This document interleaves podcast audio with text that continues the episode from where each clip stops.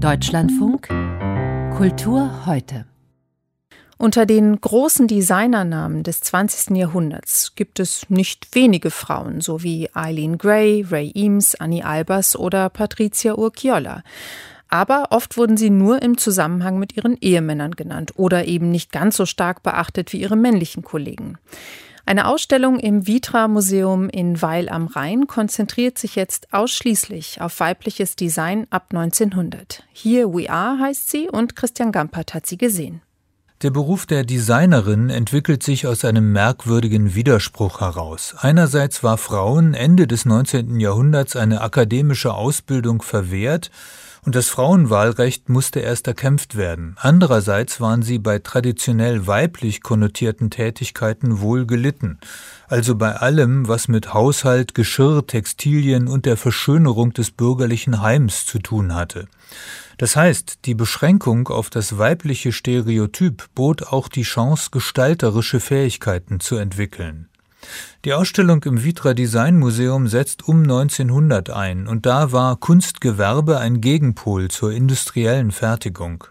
Handarbeitslehrerinnen aus der Oberschicht brachten in Chicago Einwanderern nützliche Dinge bei. Louis Brigham erfand 1909 Möbel zum Nachbauen aus Verpackungsmaterial, ein frühes Moduldesign. In Deutschland arbeitete fast zeitgleich Gertrud Kleinhempel für die Dresdner Werkstätten als Möbel- und Textilgestalterin, und zwar vor allem für die ärmeren Schichten.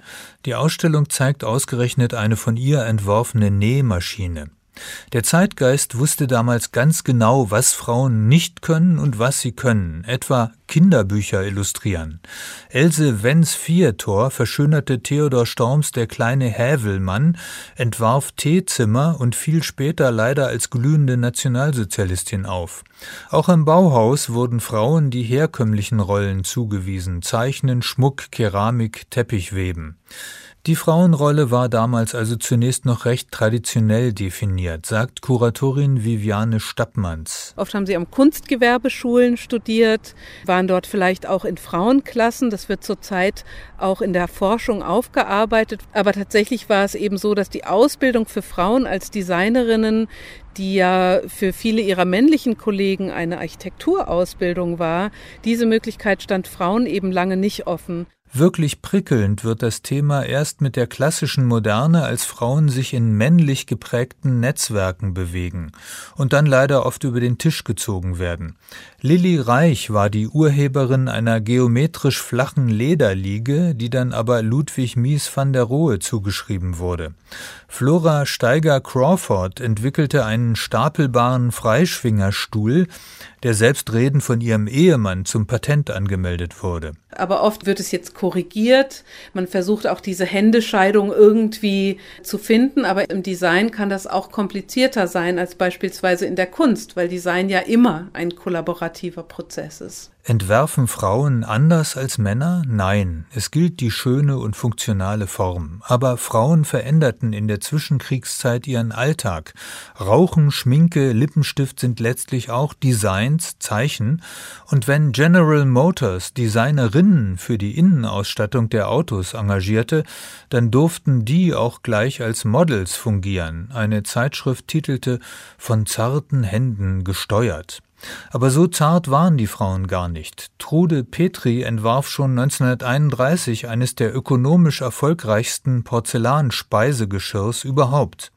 Die zweite feministische Welle ab den 1960er Jahren brachte dann Architektinnen, Kollektive und Innenraumdesignerinnen hervor, sozialistisches Teeservice und Tapeten aus der DDR, sogar die Sputnik-Raumkapsel der Russen war innen von einer Frau ausgestattet. Die opulente Schau liefert fast zu viel Material, was bei der nachholenden Dringlichkeit des Themas aber verständlich ist. Heute muss man Frauen nicht mehr auf den Sockel stellen. Gay Aulenti mit ihrer Plastikleuchte Pipistrello Fledermaus ist eine Klassikerin des italienischen Designs und bei all den kreativen Schrägheiten der Gegenwart braucht man keine Frauenquote. Sie gilt sowieso.